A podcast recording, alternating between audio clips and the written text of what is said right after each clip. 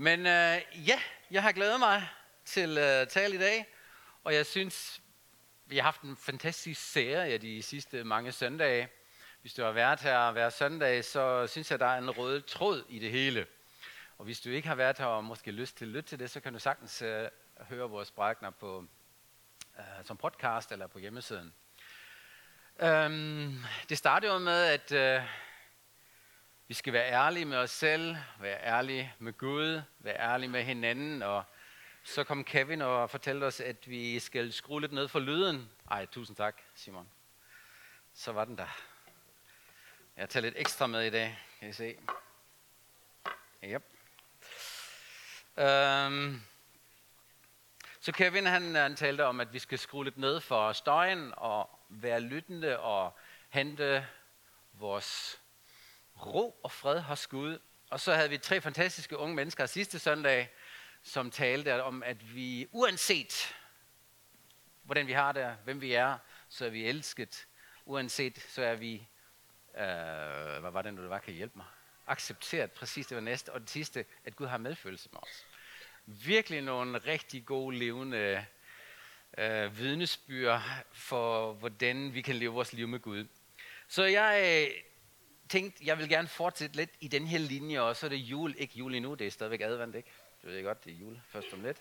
Så tænkte jeg, hvordan kan jeg de ting sammen? Og jeg sådan bevæger sådan en bestemt tekst uh, fra Johannes i mit hjerte, og jeg manglede simpelthen en overskrift. Og jeg havde sådan forskellige øh, tanker, at det her, det kunne jeg godt bruge som overskrift. Men så her i tirsdag, så skete det. Jeg kører ikke motorcykel længere, fordi nu er det vinter, og jeg har pakket den væk. Så jeg kører meget bus, eller cykler en gang imellem. Sådan det er koldt, ikke? Og det regner i Danmark, så jeg tager bussen. Og jeg skal altid skifte bussen der med, med 11'eren og 6'eren ved Ringvejen, og så stod jeg ved et busstoppested. Og der så jeg den her reklame, og der fik jeg lige min overskrift. Kan I læse det helt derovre? Jeg ved ikke, det er ikke så stor. The original taste of Christmas.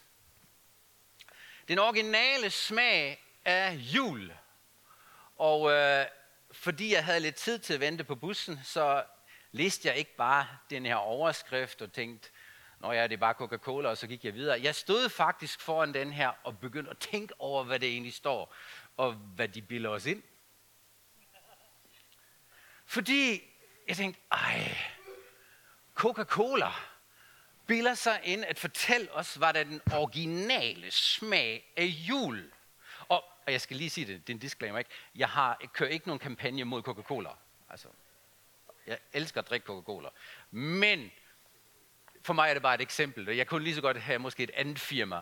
Men jeg stod foran den her, det her plakat ved busstoppestedet og tænkte, okay, hvad signalerer de egentlig? Hvad fortæller de os egentlig?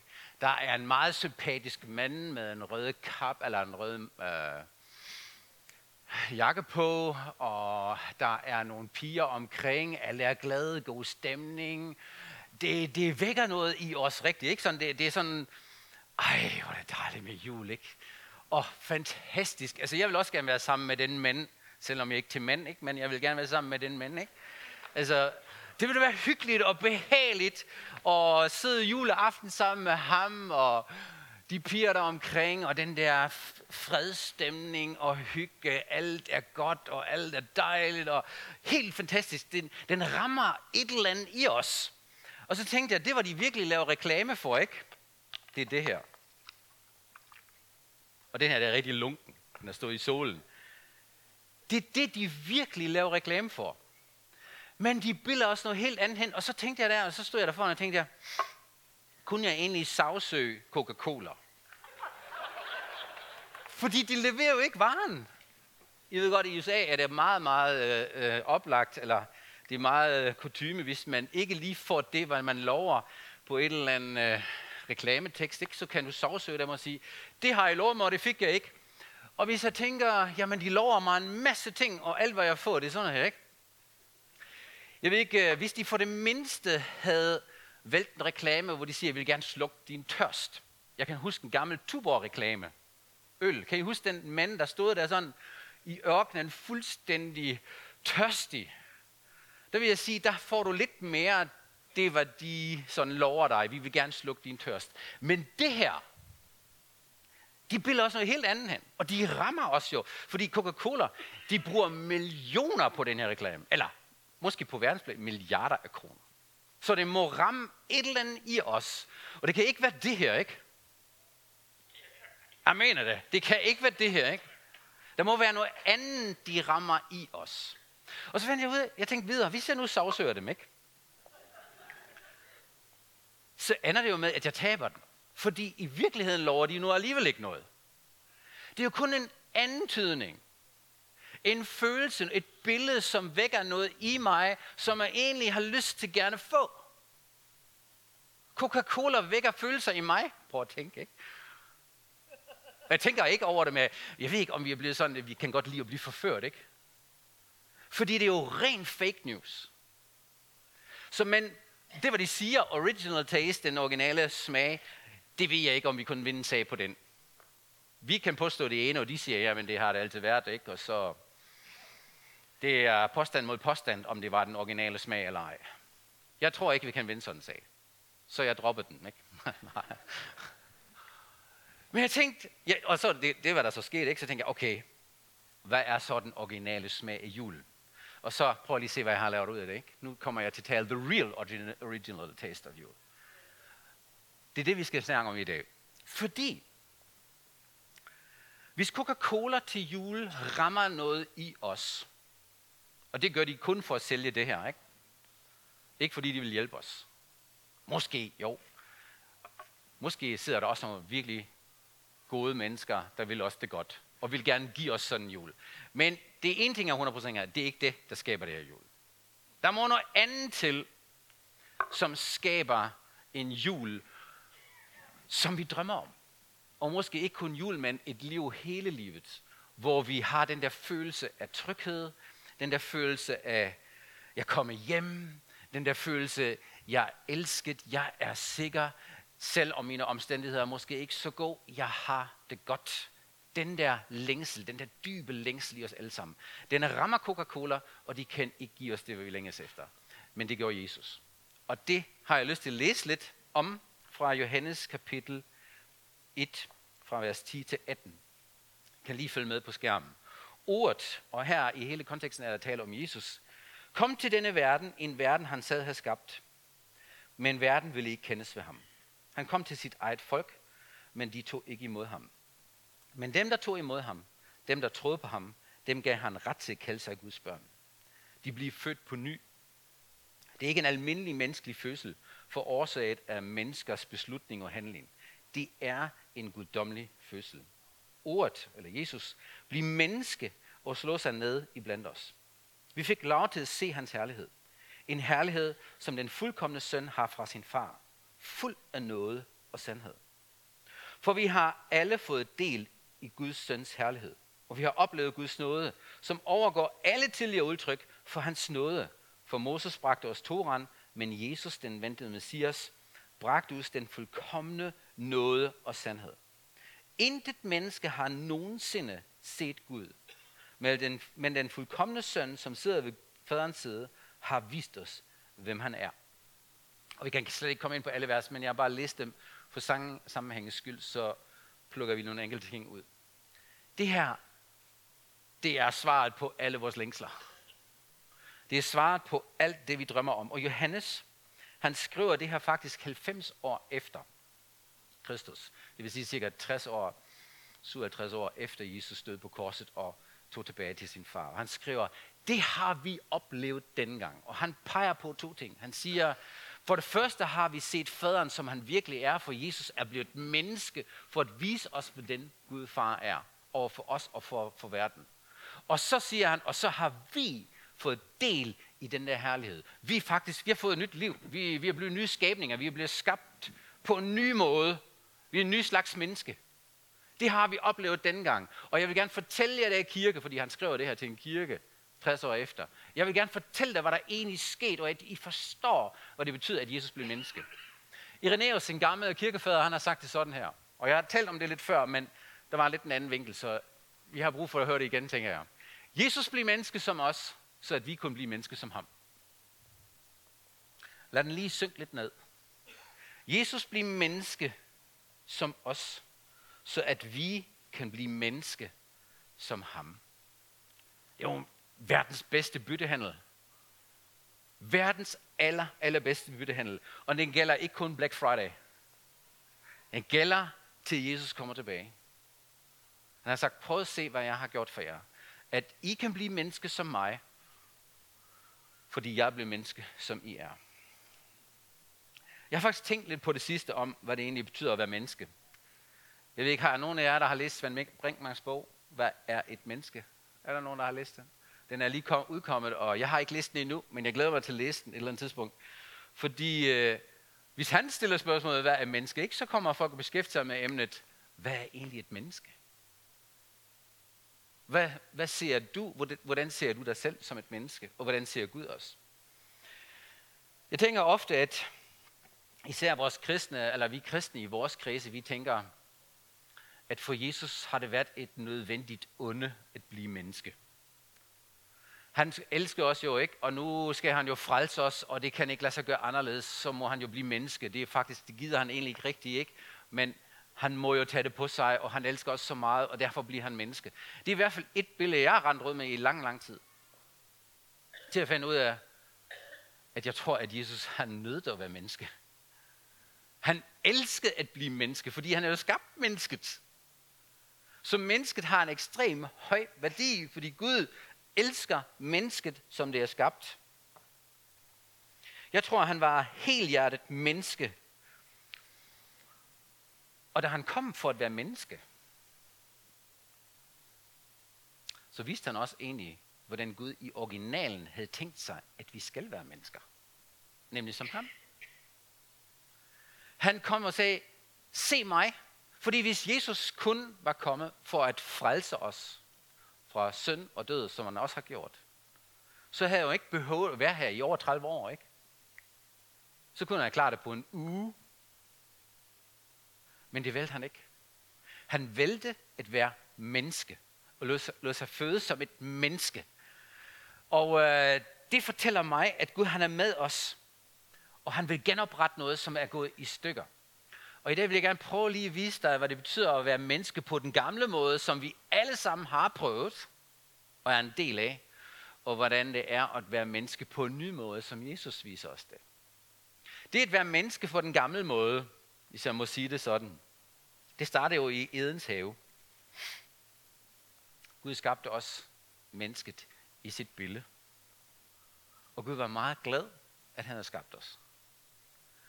Alle sammen går jeg ud fra har hørt historien om Adam og Eva, ikke? Sådan de to første mennesker. Det kan være, at du ikke rigtig tror på den, men øh, det er en del af pakken. Og øh, jeg tror, vi er nødt til at vælge, om vi tror på, at Gud har skabt os eller ej. Fordi hvis han ikke har skabt os, så giver vores liv ikke stor mening. Overhovedet ikke mening.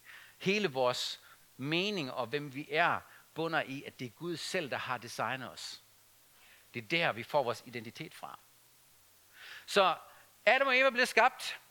De fik hele haven for sig selv, og øh, de fik et klart mandat. De nyder fællesskab med Gud. De havde en klar opgave. De kædede sig ikke. Det tror jeg ikke. De udforskede masser af ting i Edens have. Uh, Gud var nær hver eneste dag. Man kan sige, what's not to like? Ha? Det kunne være sjovt, ikke? Det var sjovt. Og så oven de hele, må du, så må du forestille dig, der var hverken sygdom eller synd, egoisme, stolthed, alt de der ting, de var der ikke. Der var kun Guds godhed. Forestil dig at være menneske, hvor du lever med Guds godhed hver eneste dag. Og alt, hvad han har skabt, det ser han faktisk, det har han skabt for jer. Værsgo, brug det. Der står i Bibelen, at han kom hver eneste dag. Værsgo, det er jeres. Der er stor frihed. Jeg elsker jer. Jeg har sat jer herinde for at være her og være her sammen med mig. Jeg kommer forbi. Det er jeres mandat. Vi gør det her sammen. I er velsignet. Og så var der kun ét bud. Ikke? Lad være med at spise det der træ. Det er mig, der bestemmer. I får stor frihed, men det er mig, der Gud. I er kun mennesker, ikke? I er mennesker, men I er trods alt kun mennesker. Skabt i mit billede. Så lad være med at spise det træ. Men når I gør det, så kommer der nogle konsekvenser for det. I, I dør af det. I ved ikke engang, hvad det betyder. Så lad være. Jeg tænker nogle gange, hvor dum er vi ikke? Et bud. Og det kan vi det magter vi ikke. Stor frihed. Guds godhed. Alt, hvad man drømmer om. Og øh, så sker det, at slangen, slangen kommer forbi. Og hun er meget pervers. Ikke? Hun fordrejer sandheden på en meget pervers måde. Hun så tvivl om Guds karakter. Slangen så tvivl om Guds væsen, om Guds kærlighed, om Guds godhed. Har Gud virkelig sagt det om jer? Og så hopper øh, Adam og Eva på det, og de spiser af træet. Og de lo- slangen lover noget til mennesket, som de allerede havde. Fordi slangen sagde, så bliver I som Gud. Og igen, det kan lidt misforstås, ikke? Men de var jo allerede skabt i Guds billede. De kunne måske have tolket det sådan, så bliver I som Gud, ikke? Og det var et eller andet fristelse, det kunne vi måske godt. Så kunne vi undgå det der ene bud, og så kunne vi selv bestemme, og jeg ved ikke, jeg ved ikke hvad der foregik. Der bliver antydet noget af slangen, næsten ligesom hos Coca-Cola, ikke? jeg siger ikke, at Coca-Cola er slangen, men der, der er et, et eller andet, ikke? Man antyder noget, og man falder for fristelsen. Det ender med, at mennesket gerne vil selv, og det de ikke var klar over. Fra den dag af, de døde ikke med det samme. Alt hvad slangen sagde, passede ikke. Det skete ikke med det samme. Gud havde sagt, hvis I gør det, så kommer I til dø. Det skete først senere hen. Fra den dag af begyndte de at se sig selv og Gud gennem slangens øjne. Mennesket begyndte at se sig selv og Gud og de andre gennem slangens øjne. Jeg vil give jer et par eksempler. Og det er der, hvor stor udfordring ligger som mennesker. Fordi vi er stadigvæk mennesker skabt i Guds billede. Adam og Eva var stadigvæk mennesker skabt i Guds billede. Elsket af Gud. Fordi det er Gud selv, der kom og sagde, Adam, hvor er du? Hvor er du? Det er ikke Gud, der afbrød forbindelsen til Adam og Eva. Det er dem selv, der lyttede til en anden ånd. Ikke? Slangen er jo en ånd, som fortæller dem nogle ting om Gud og om dem selv. For det første spørger Gud, eller så siger Adam, vi er nøgne. Så Gud spørger dem, hvem har fortalt dig det? Er det ikke et interessant spørgsmål? Hvem har fortalt dig det? Hvem har du lyttet til? Det ender med helt galt, at Gud er nødt til at sige, jeg er nødt til at fjerne jer fra haven, Edens have. Og der er mange, der tænker, jamen Gud han kunne ikke have fællesskab med Adam og Eva mere. Så han er nødt til at smide dem ud af paradis. Det har jeg hørt en del prædikner om. Og måske har jeg prædiket det selv nogle år siden. Men det er jo ikke det, der virkelig skete, ikke? Det, hvad der er sket, at det er, at Gud siger, for at Adam og Eva nu ikke spiser af livets træ, derfor er jeg nødt til at flytte jer ud, fordi hvis I spiser af det her træ nu, livets træ, som jeg har plantet, ikke? ved I, hvad der sker? Så lever I i det her tilstand forever så lever I i det her tilstand med, med, at I gemmer jer, at I ikke er ærlige, at I skyder skylden på de andre, og I, ja, det forvrange billede om jer selv, og det forvrange billede, I har om mig. Hvis I spiser af det træ nu, så lever I med det her i al evighed. Og det kan jeg ikke tillade. Jeg elsker jer alt for højt. Så jeg er nødt jer derud. Det er ikke fordi Gud ikke kunne have fællesskab med, med Adam og Eva mere. Det er ham, der tog initiativ. Det er ham, der snakker med dem. Så hvis du kigger på menneskeversion nummer et, efter syndefaldet, ikke? så har vi et dybt, dybt længsel efter alt det, hvad Gud han kan give os. En dyb længsel efter hans skålhed, hans nærvær, hans fred, alle de her ting. Og vi oplever lige det modsatte, ikke? Vi føler os for let. Adam og Eva var lige pludselig bange for Gud. Hvem har bildt dem ind, at Gud er imod dem? Når du er nogle gange bange for Gud, hvem fortæller dig det? Hvem har fortalt dig, at du skal være bange for ham? Hvem har fortalt dig, at du ikke skal mødes med ham mere, at han ikke er interesseret i dig mere? Og så kender I historien, de, øh, de dækker sig selv til, og de mødes med Gud, og så spørger Gud, hvad er der sket? Ikke? Jeg synes jo, at Gud han er meget, meget genoprettende. Siger, hvad skete der lige? Nå, jamen det er øh, koden, ikke? Der har du den første, ikke? Det er hende, stedet for at sige, Gud, jeg har ikke hørt efter. Jeg er simpelthen kvej mig. Kan vi genoprette det her? Nej, nej, nej, jeg har faktisk ikke noget skyld, det er konen. Og når Gud spørger, okay, hvad var så? Ah, det er ikke bare, det er slangen, ikke? Og så i den sidste ende siger jo, det er jo ikke, jamen det er ingen af os, det er faktisk dig Gud, fordi du har skabt slangen, ikke? Så men man peger hele tiden til de andre. Og det bliver sådan en cirkus, hvor man skubber ansvaret væk, og anklager hinanden, og bebrejder hinanden, og der kommer noget imellem Adam og Eva, ikke? Og Gud. Det er jo lidt beskrivelse af vores tilstand. Menneskeversion 1,0. Og så her kommer det gode nyt, ikke? Jeg har lige lyst til at læse Johannes en gang til. Fordi det taler lige præcis ind i det her. Lad os lige læse det en gang til. Jesus kom til denne verden, en verden han selv havde skabt. Men verden ville ikke kendes ved ham. Han kom til sit eget folk, men de tog ikke imod ham. Men dem, der tog imod ham, dem, der troede på ham, dem gav han ret til at kalde sig Guds børn. De blev født på ny. Det er ikke en almindelig menneskelig fødsel forsat af menneskers beslutning og handling. Det er en guddommelig fødsel. Ordet blev menneske og slog sig ned i blandt os. Vi fik lov til at se hans herlighed. En herlighed, som den fuldkommende søn har fra sin far, fod af noget og sandhed. For vi har alle fået del i Guds herlighed, søns herlighed, og vi har oplevet Guds nåde, som overgår tidligere udtryk for hans nåde. For Moses bragte os Toran, men Jesus, den ventede Messias, bragte os den fuldkommende nåde og sandhed. Intet menneske har nogensinde set Gud, men den fuldkommende søn, som sidder ved faderens side, har vist os det. Så der er tale om en ny fødsel, og jeg har valgt en tekst fra 1. Korinther, hvor Paulus han siger det lidt anderledes. Prøv lige at læse den her. Skriften siger også, at den første mand, Adam, bliver et levende væsen og gav, den, gav det fysiske liv videre. Men den sidste Adam, Kristus eller Jesus, giver åndeligt liv. Det fysiske liv kommer først, derefter det åndelige. Adam blev skabt af jordens muld, men Kristus kom ovenfra fra himlen. Alle mennesker har den samme slags læme som Adam, et jordisk læme, men alle, der hører Kristus til, vil få samme slags læme som ham, et himmelsk læme. Ligesom vi fik et jordisk læme, skal vi også få et himmelsk læme. Det er en meget, meget spændende tekst. Igen, jeg har vel lidt flere, øh, lidt mere tekst, end, end jeg egentlig ville snakke om.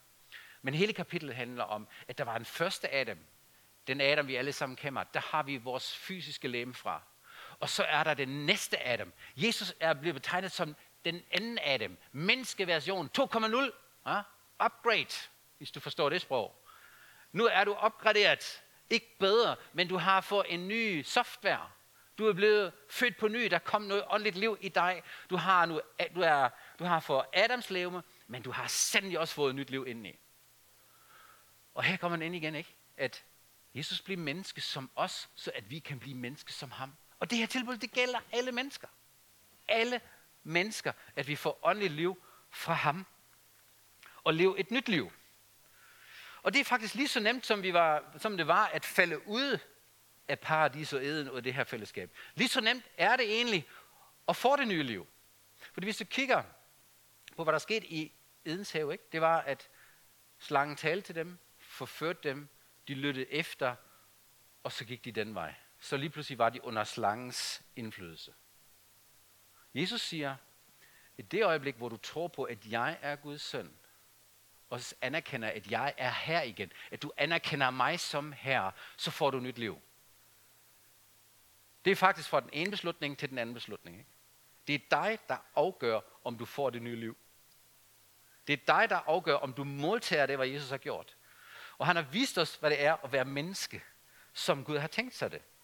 Så medfølger i det her nye liv, der medfølger, at alle dine synder er blevet tilgivet. Dine overtrædelser er tilgivet. Og døden er besejret. Du får et nyt liv. Her har Paulus, lige før har Paulus lovet os, vi skal også en dag få et nyt leme. Det er ikke kun noget åndeligt liv herinde, men der kommer en dag, hvor du også får et nyt leme. Jeg glæder mig helt vildt til det.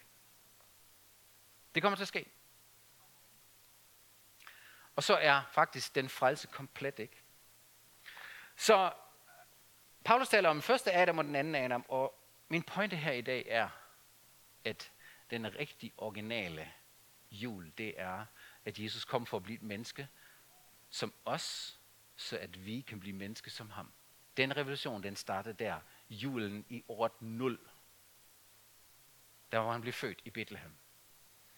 Og det startede selvfølgelig for 11 år, da han oprejst, bliver oprejst for de døde. Ikke? Okay, så vil jeg slutte med, med en par bemærkninger.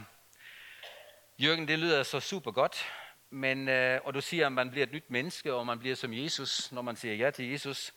Men jeg synes ikke, jeg ligner ham så meget endnu. Og jeg kender også et par stykker, der ikke ligner ham endnu. Ikke? De mener, at de er troende, og de har sagt ja til Jesus, men ah, har de nu virkelig fået noget nyt liv? Er det ikke bare ønsketænkning, at du kan være som Jesus, eller at du kan blive som Jesus? Lad mig sige det sådan.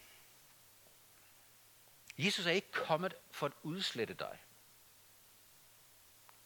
Jeg ved ikke, vi, har nogle gange så, vi er nogle gange så selvdestruktive, ikke? at vi ikke engang tør at være menneske længere. Fordi, åh, det er mig arme sønder, og det er det, nå, ja, det er også så elendigt, og det er endnu den. Jeg spørger mig selv, hvilke briller har du på? Hvem har sagt det om dig? Hvem har fortalt dig det? At du er en elendig, arme sønder, ikke? Især efter du blev kristen. Det passer jo inden du, du siger ja til Jesus. Men efter. Fordi Guds ord siger noget helt, helt andet. Du har fået et nyt liv. Du er anerkendt. Du accepterer dine synder er slettet. Du er ren. Du er hellig. Alt det, hvad Bibelen fortæller os om os, det passer på dig. Og på mig. Men vores tanker og vores følelser, de fortæller også noget andet, fordi vi har de der solbriller på. Ikke? Du, du går rundt og tænker, hvorfor er det så mørkt? Ikke? Og render rundt med solbriller.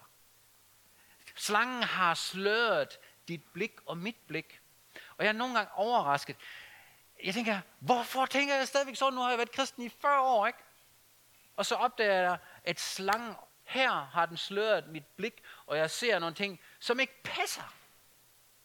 Og jeg er nødt til at finde ud af, hvad siger Jesus egentlig om mig, om de andre, om os selv. Så når, når jeg siger, at Jesus ikke kommer for at udslætte os, så er det, fordi han, vi skal være mennesker. Han har plantet det nye liv i det gamle menneske. Og nu skal det udvikles, nu skal det leves. Og du må godt være menneske med stort M, hvis du ved, hvad jeg mener. Du må virkelig gerne være menneske, fordi du er skabt som et menneske. Du er ikke Gud. Jeg er ikke Gud. Vær menneske helt med alt, hvad det indebærer. Men som en, der har anerkendt, at Jesus, du er her. Paulus siger sådan her. Gud har gjort os til det, vi er. Vi er nye skabninger af Jesus Kristus, så vi kan gøre de gode gerninger, som Gud i forvejen har lagt til rette for os. Paulus siger, vi er nye skabninger, og der er masser af gode ting, vi kan gøre, fordi vi ved, at det kommer fra ham.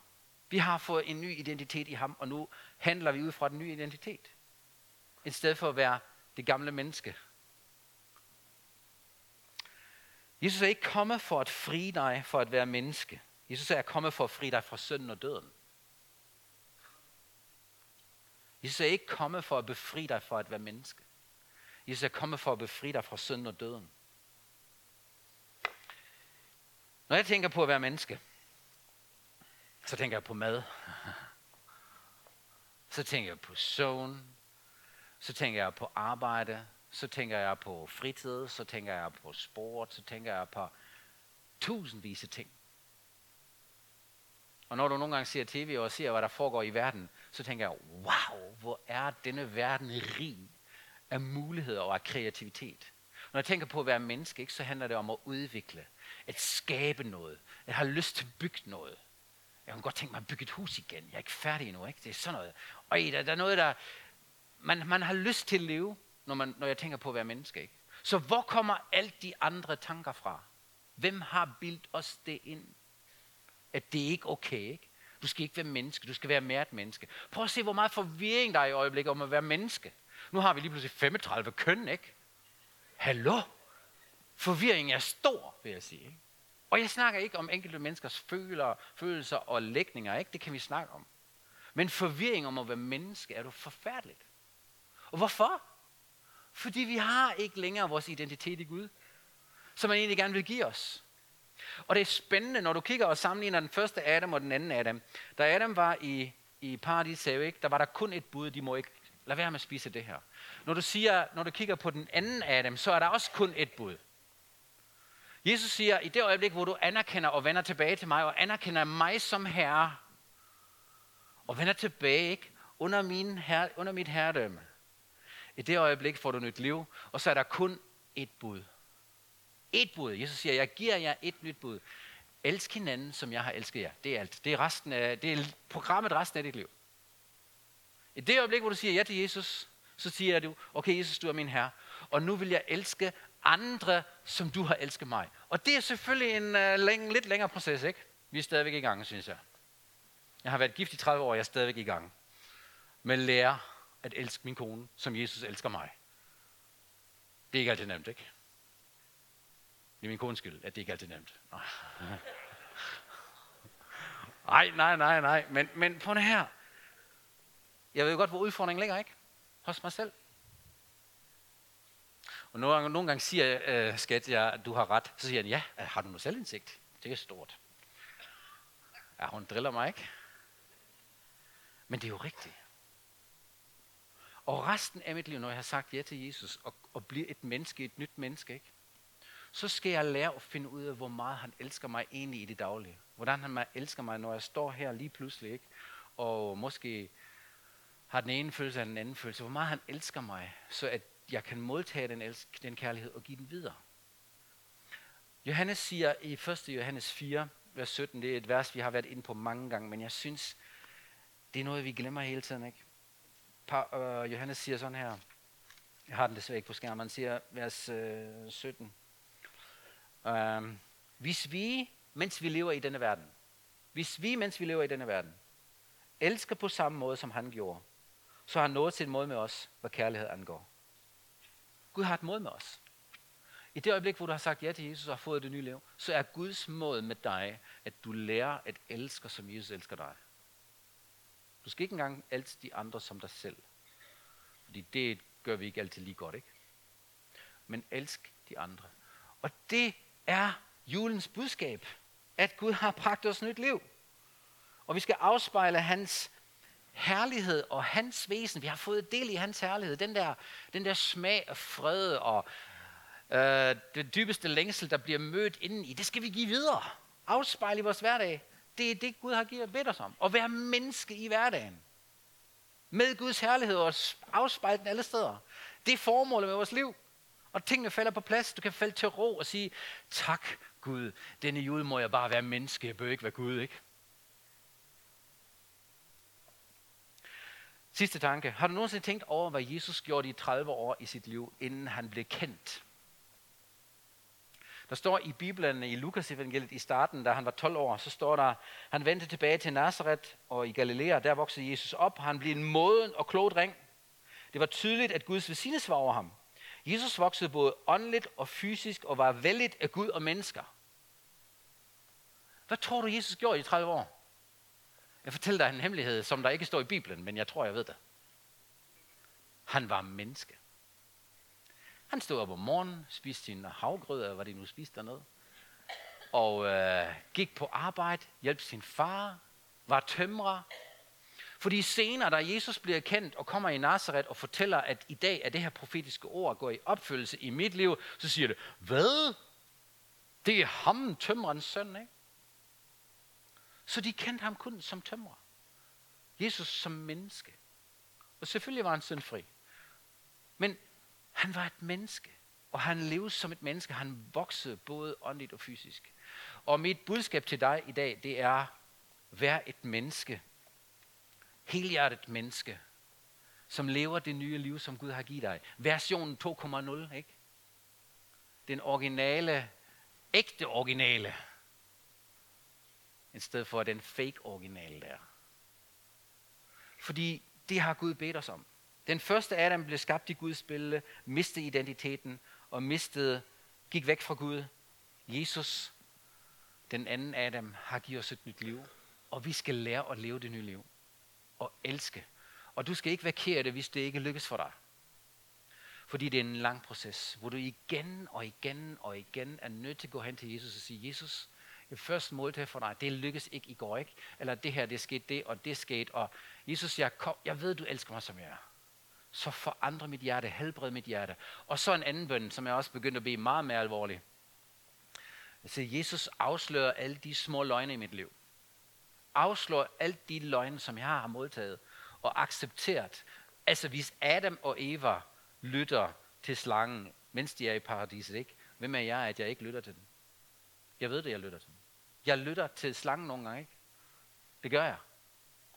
Og jeg har modtaget mange idéer om mig selv og andre i løbet af mit liv. Og det er kun fordi, Jesus han er interesseret i at afsløre de løgn. Og det er nogle gange ubehageligt, fordi man tænker, hvorfor tænker jeg sådan? Hvorfor har jeg gjort det? Og så begynder man at række sig selv ned og sige, åh, jeg er også forfærdeligt. Og siger Gud, nej, nej, nej, du er ikke forfærdelig. Du er stadigvæk mit barn. Hallo, slap af, ikke? Men du har lige lyttet til slangen. Kan I kender ikke det? Du har lige lyttet til slangen. Og du har ikke engang opdaget det. Og det bringer død og ødelæggelse. Hvis du følger det spor, ikke? Det bringer altid død og ødelæggelse. Mens det var det, hvis du følger Jesus, så kommer der liv og fred ud af det. Det er de to veje, vi kan vælge. Og jeg ved 100% hvad jeg vil vælge. Så under lidt noget, ikke? Og her har vi det sidste billede. Hvor var den hen? The real original taste of Christmas, det er, at Jesus bliver menneske som os, at du kan blive menneske som ham. Så lev det nye liv hver eneste dag, og giv Gud ære med dit liv. Amen.